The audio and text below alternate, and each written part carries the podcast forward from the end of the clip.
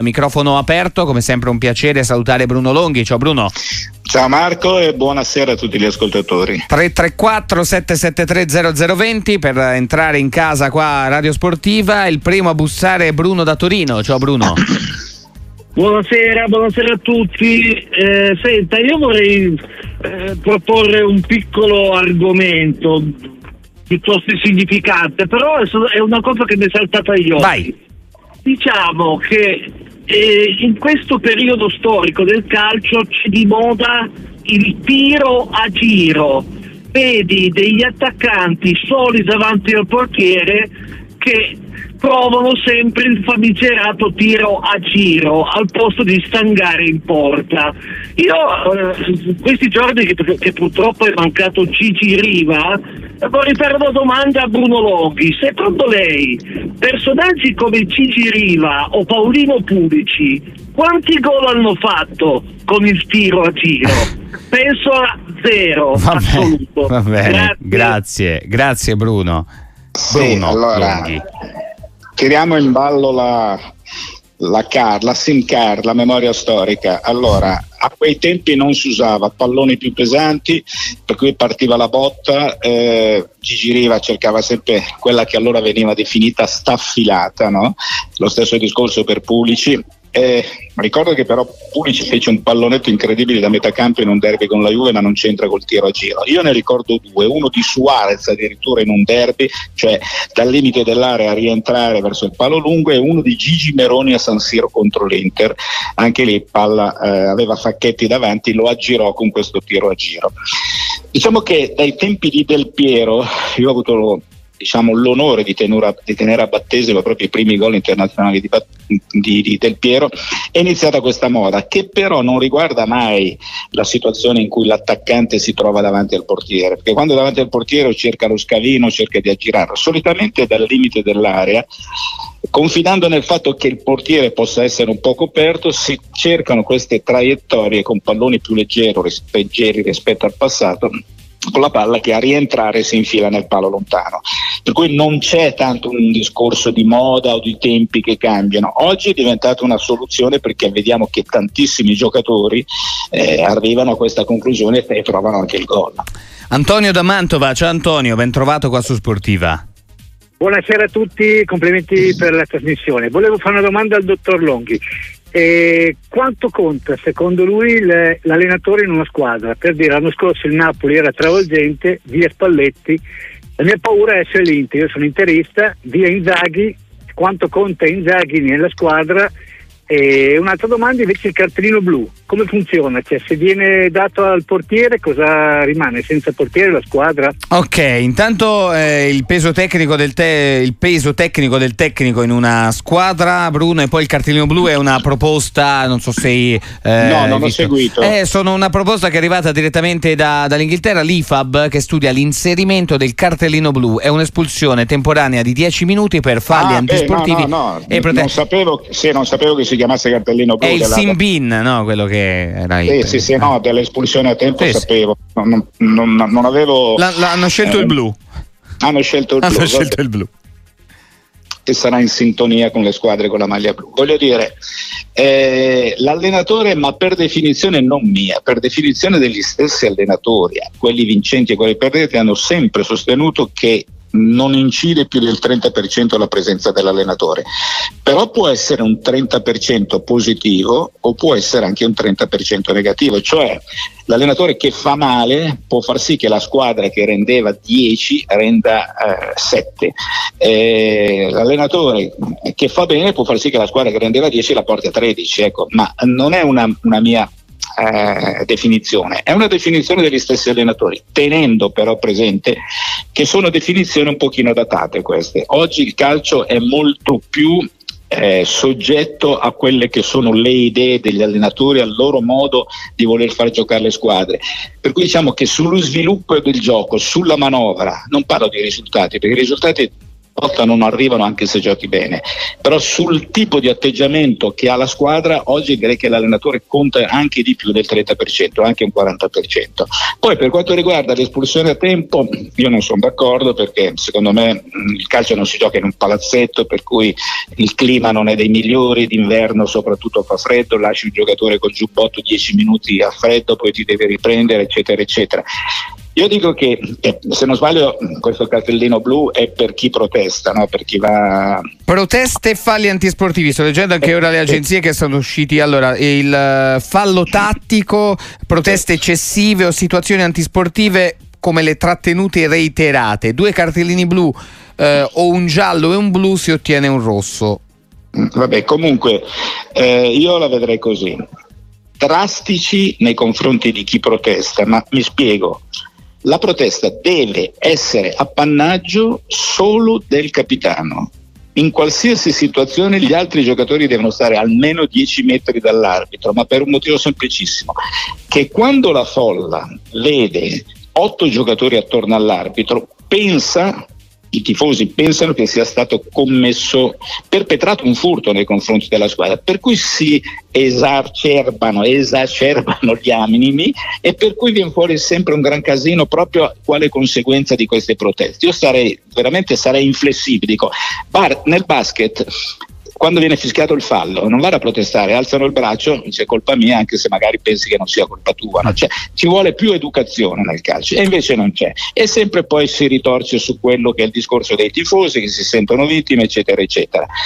Poi per quanto riguarda il fallo tattico, io, io al primo fallo tattico comunque giallo, ma questo deve essere una cosa internazionale, internazionale, perché questa è l'antisportività per eccesso, cioè io sto partendo, sto partendo anche in contropiede dalla mia area di rigore, e tu mi blocchi l'azione in maniera antisportiva. No, questo non è, non è sport, voglio dire.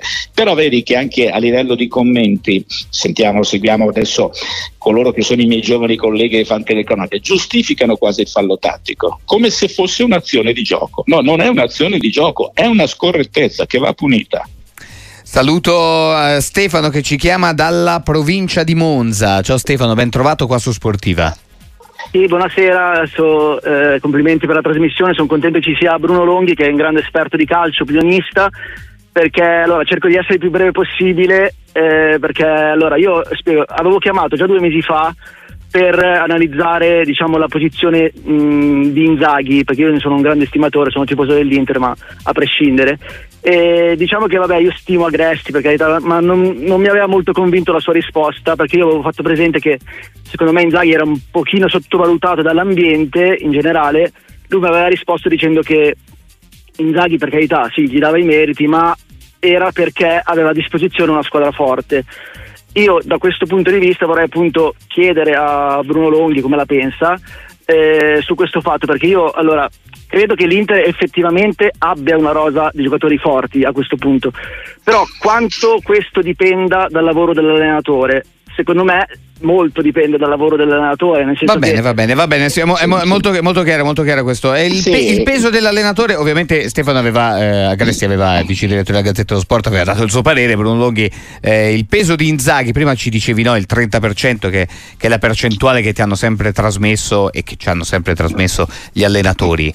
Eh. Sì, ma avevo anche aggiunto che oggi è cambiata un pochino questa percentuale perché l'allenatore deve essere, lo si vede non tanto perché raggiungi risultato, ma perché plasmi la squadra e gli dai un'identità tua ben precisa. Una volta giocavano tutti allo stesso modo, più o meno, no? con eh, i due esterni, le due punte, la mezza punta, il tornante e marcatura uomo, per cui contava fino ad un certo punto l'identità. Inzaghi invece sta dando una fortissima identità all'Inter, proprio a livello di espressione di gioco. Il suo handicap è quello della comunicazione, cioè mh, non fa mai conferenze stampa in cui si accende la lampadina del genio, no? lui sta, sta, sulle sue, no? con uh, risposte abbastanza scontate, tutto tranquillo, non se la prende mai con nessuno e questo non dico che incida negativamente su quello che sta facendo sul campo, ma incide un pochino sul personaggio.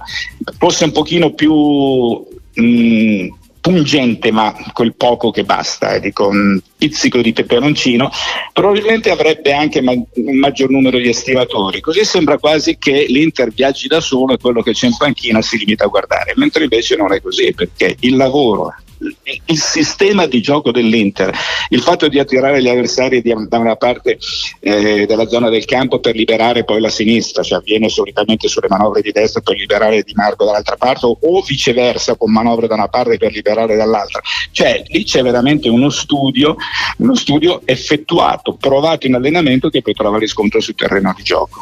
Allora, tra poco ci fermiamo al 334 773 0020, siete in tanti per eh, Bruno Longhi, anche i tanti messaggi al 366 6284 122. Sul cartellino blu eh, sta facendo sicuramente discutere, eh. c'è chi ci dice guarda negli anni 80 eh, i miei amici sono andati a giocare un torneo giovanile in Francia, c'era già l'espulsione a tempo, il cartellino era verde, insomma al netto della, della, nota, della nota, cromatica. Eh, un altro amico, Luigi Bruno, dammi il tuo parere, poi ci fermiamo, ci scrive la forza del calcio sta nella sua semplicità eh, è comprensibile anche a, pers- eh, a, tutti, di fatto se lo si complica ancora e ancora ancora si finirà per allontanare molti appassionati. Sono tecnicalità che allontanano queste piuttosto che semplificare a tuo avviso? No, non è che allontanano perché non ci allontaniamo dal calcio ma creano confusione. Creano confusione come eh, i protocolli del VAR, certe norme regolamentari che secondo me sono inspiegabili, eh, inaccettabili dirò anche, però il calcio vive di passione, la passione c'è sempre, solo che cosa succede? Che queste norme, questi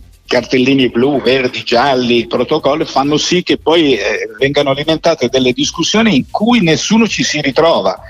Cioè, se l'episodio X eh, tu lo puoi valutare attraverso quello che è il regolamento di oggi, attraverso il protocollo, eh, dipende dalla maglia che indossi, non lo puoi valutare in una maniera oppure in un'altra e questo secondo me non è vero. La chiarezza innanzitutto, ma purtroppo la stiamo perdendo. Sentiamo intanto la domanda di Mauro da Bergamo. Ciao Mauro.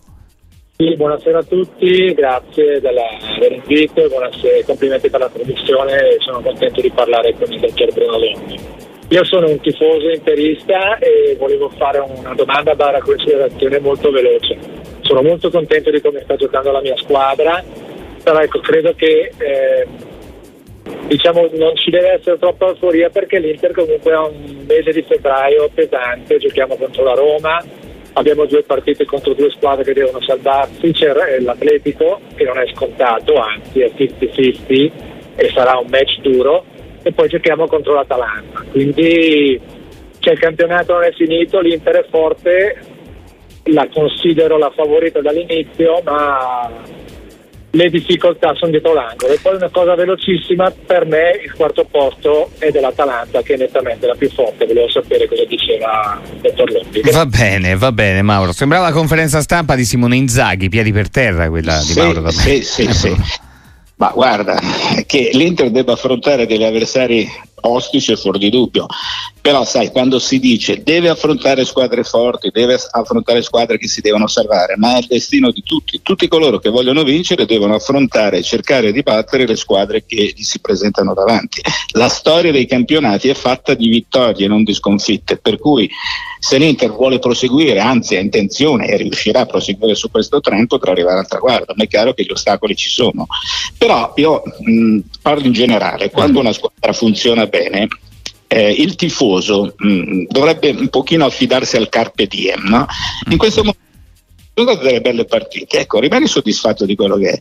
E perché se pensi già che domani le cose andranno male, eh, allora negativizzi quello che è stato male per tutti, eh, non per, per, i tifosi dell'Inter. Dico anche il tifoso dell'Atalanta che ultimamente ha vinto con la Lazio molto, molto bene, ma dice sì, ma adesso dovremo giocare con l'Inter, dovremo giocare. No, rimani, mm, bisogna godere del momento, se soprattutto la squadra ti sta offrendo uno spettacolo è sicuramente piacevole, il caso dell'Inter è uno di questi.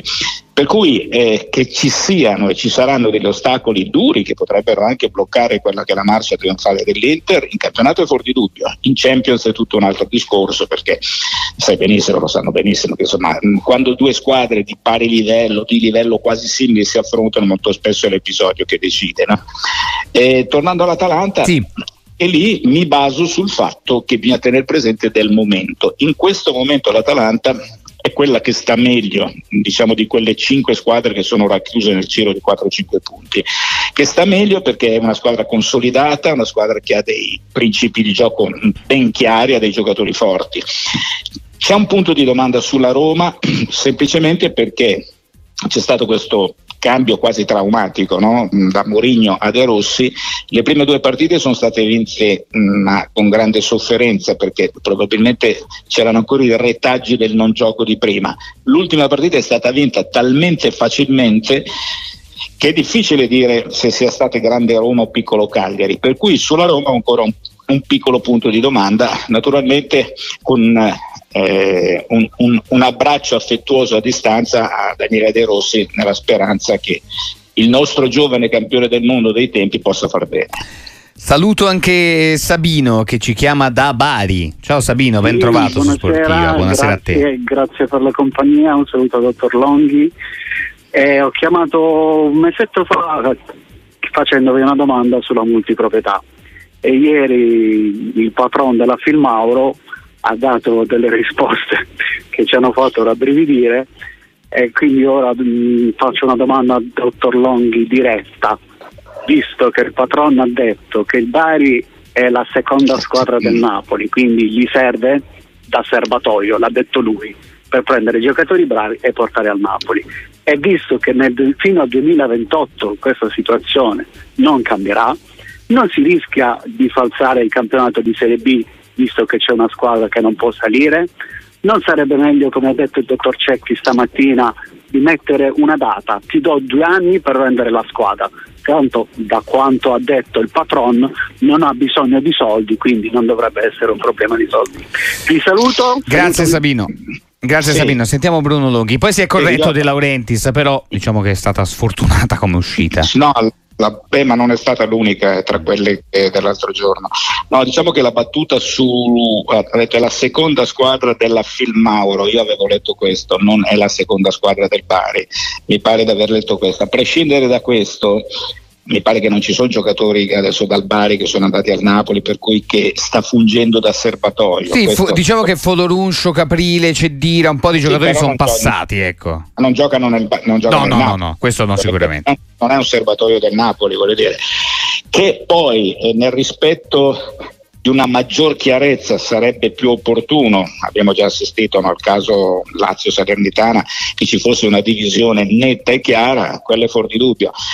Però, eh, sai, le problematiche sono talmente tante nel, nel, nel mondo del calcio, questa è una di quelle che può divenire di attualità nel momento in cui il Bari, come è successo lo scorso anno, va vicinissimo alla promozione. Eh, sono d'accordo con l'ascoltatore, eh. bisognerebbe fare veramente una divisione netta o stabilire delle regole per cui puoi avere anche un'altra squadra. Questo non sta a me deciderlo, sta ovviamente alle autorità competenti. Però ci, come, come, ho parlato prima di chiarezza regolamentare, anche in questo caso ci vorrebbe chiarezza e la chiarezza è quella che mette d'accordo tutti su ogni situazione e in ogni occasione. Saluto anche Rosario che ci chiama da Milano. Ciao Rosario, ben trovato su Sportiva. Buonasera dottor Longhi, buonasera a tutti voi. Io volevo capire se era possibile abbattere il fuorigioco, perché è diventata, cioè noi in un calcio come quello italiano da 1 a 0, da 0 a 0, da, cioè noioso, perdere una partita perché è fuori di un gomito, di, un, di un'anca, di un ginocchio, è veramente noioso. Io penso che il fuorigioco dovrebbe essere eliminato. Eh, insomma, un po' complicato tornare al 1858 a questo punto, prima delle Sheffield Rules. Eh? Sì, no, Perché allora, cambiano sport, eh.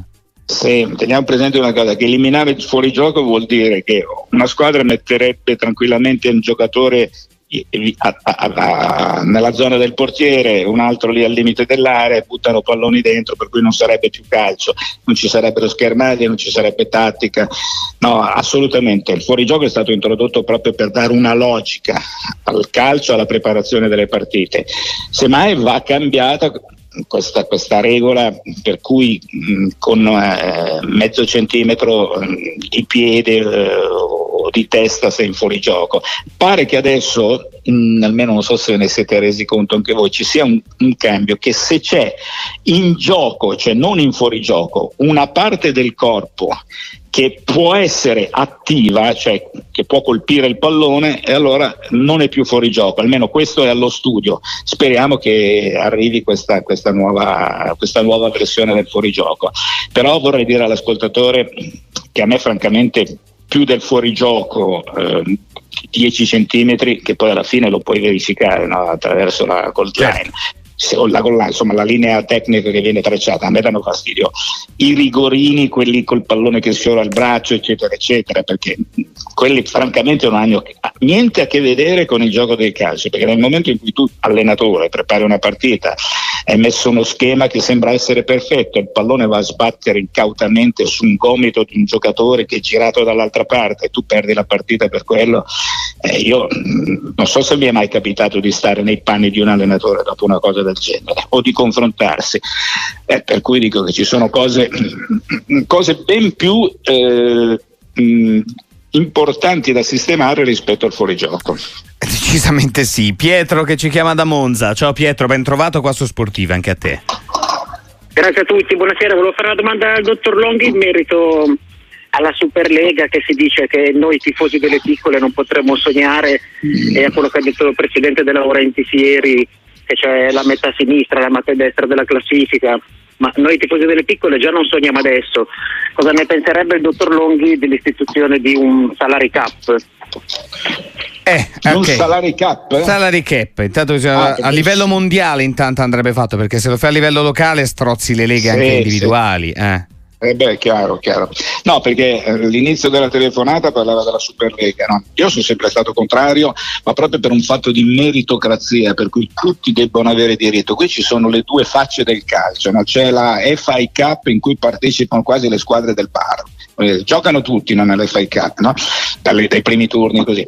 Da noi si vorrebbe arrivare invece con questa Superlega, a questa Superlega che impedirebbe alle squadre piccole di poter essere competitive, di poter culare il sogno. Comunque viene cancellata la meritocrazia. Il salary cap è, è una bella idea, è una bella idea, deve essere fatta a livello mondiale perché chiaramente se in un paese offre 10 e pone il salary cap a 10 e in un altro paese il salary cap viene 20, capisci che i giocatori vanno a giocare dall'altra parte. È in Arabia Saudita, giusto appunto. Eh. Eh, per cui diventa, sì, sì, ma in generale perché abbiamo assistito alla Cina, prima ancora agli Stati Uniti, che è il soccer di, di, dei tempi di, di Chinaglia e Pelé, no? eh, la Cina che sembrava ricoprire d'oro tutti i calciatori, l'Arabia Saudita ci sarà anche un altro mondo, voglio dire, che addirittura regalerà dei regni ai calciatori. Però il salary cap se lo si vuole fare, bisogna farlo veramente a livello mondiale. Allora, Mauro da Catania ci eh, tira fuori un vecchio tema che dice sono d'accordo sui rigorini, basterebbe tornare le punizioni a due in area. Oddio, quelle erano per gioco pericoloso, quindi diciamo sì, così. Lo so. Eh. E Però... vedevamo veramente grandi storie. Punizione, ricordo sempre la punizione di Battistuta, quel tentato, sportivamente ovviamente, omicidio nei confronti della barriera del Milan, clamorosa dentro l'area piccola quasi. Sì, sì, sì, lo ricordo benissimo. San Siro, terza giornata di campionato dell'anno in cui la Fiorentina andò vicinissimo al titolo. E ricordo anche quello di Maradona su assist di Pecci contro la Juventus. No? Ecco, voglio dire, esiste solo per quelle situazioni, ma il regolamento si può cambiare tranquillamente se si vuole migliorare bisogna cambiare. Quando ci sono quegli interventi mezzi mezzi, quando la palla sfiora il braccio, un pallone che non è un assist o non è destinato verso la porta, cioè, quelle cose a metà, perché io continuo a sostenere da tempo che non può esistere in area di rigore o il bianco o il nero, cioè o è rigore o non è rigore, no, ci può essere anche la via di mezzo. I cartellini sono, non è che non è fallo o è cartellino rosso, esiste anche il giallo che è la via di mezzo, per cui anche con rigore bisogna arrivare a una situazione di questo tipo. Non so cosa studiare, se il fallo duanare o la punizione senza barriera dal limite, cioè un, un rigore non a 11 metri ma a 16 metri, ma qualcosa va studiato perché non è possibile assistere a partite che vengono decise per mini pestone o per pallone sfiorato con un dito. Lo vado ripetendo da, da due o tre anni però. È fiato sprecato. È il momento purtroppo sì, purtroppo così è. Prendiamo ancora un'altra chiamata, un'ultima chiamata di Fulvio dalla provincia di Milano. Ciao Fulvio. Ciao, Buonasera a tutti, complimenti per la trasmissione. Grazie. Eh, io volevo fare una velocissima riflessione. Io ho giocato a calcio e ho fatto l'arbitro fino all'eccellenza, ho iniziato giovanissimo, a 14 anni. Eh, sono un tifoso, eh, grande appassionato.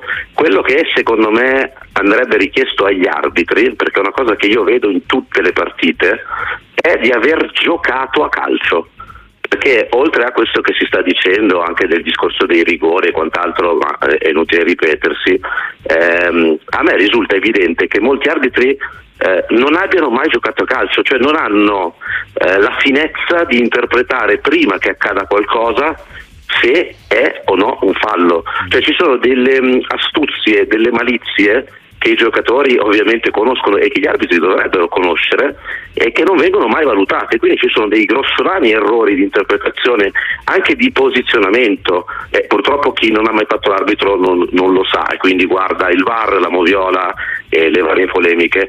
Ma in realtà secondo me dovrebbero richiedere agli arbitri di avere esperienza di gioco perché eh, solo così tu riesci a capire, a interpretare le azioni e a intuire anche dei falli, perché ci sono dei falli che gli arbitri non ravvedono o a volte fischiano delle cose che in realtà sono sì, sì. scontri di gioco, ma non hanno mai giocato a calcio, quindi per loro è, quello è accaduto, c'è stato contatto, fallo. Va bene. Eh, no, bisogna anche capire. Va bene, va bene, grazie Fulvio. Bruno Longhi. Sì, è un po' la richiesta di molti calciatori, no? molti, molti, molti, ex calciatori che sì, sostengono questa tesi. No? Mm, io dico anche che poi ci sono certe, mh, mm, eh, certi codicilli no, all'interno del regolamento, per esempio quando si parla di imprudenza. No? Ecco, quando si parla di imprudenza, secondo me si dice qualcosa di completamente fuori da quello che è il calcio di oggi. Mi spiego.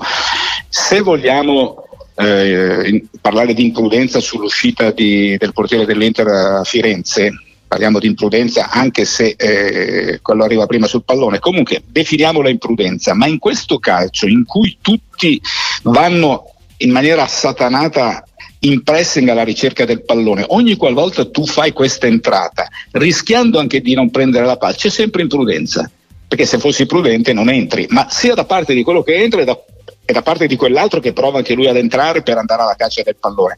Dunque questa eh, continua spiegazione attraverso l'imprudenza la trovo completamente sbagliata perché è un calcio in cui tutti giocano con imprudenza perché l'obiettivo è quello di andare a caccia del pallone. E allora quando succedono queste cose tu puoi anche fischiare il fallo a uno che ha, che ha colpito il pallone perché ha fatto una giocata imprudente, mentre invece i calciatori danno fuori di matto quando sanno di essere arrivati primi sul pallone e poi sull'incedere vanno anche a toccare la gamba dell'avversario. E per cui sono tutte cose che eh, vanno sistemate, ma secondo me, ripeto, non c'è la volontà, l'IFAP quando si ritrova e si raduna pensa a cose che vanno al di là di quelle che sono queste piccolezze del calcio giocato, che poi piccolezze non sono perché eh, fanno arrabbiare i giocatori, i giocatori protestano, il pubblico poi reagisce e vengono fuori polemiche su polemiche. Bruno Longhi, grazie. A voi.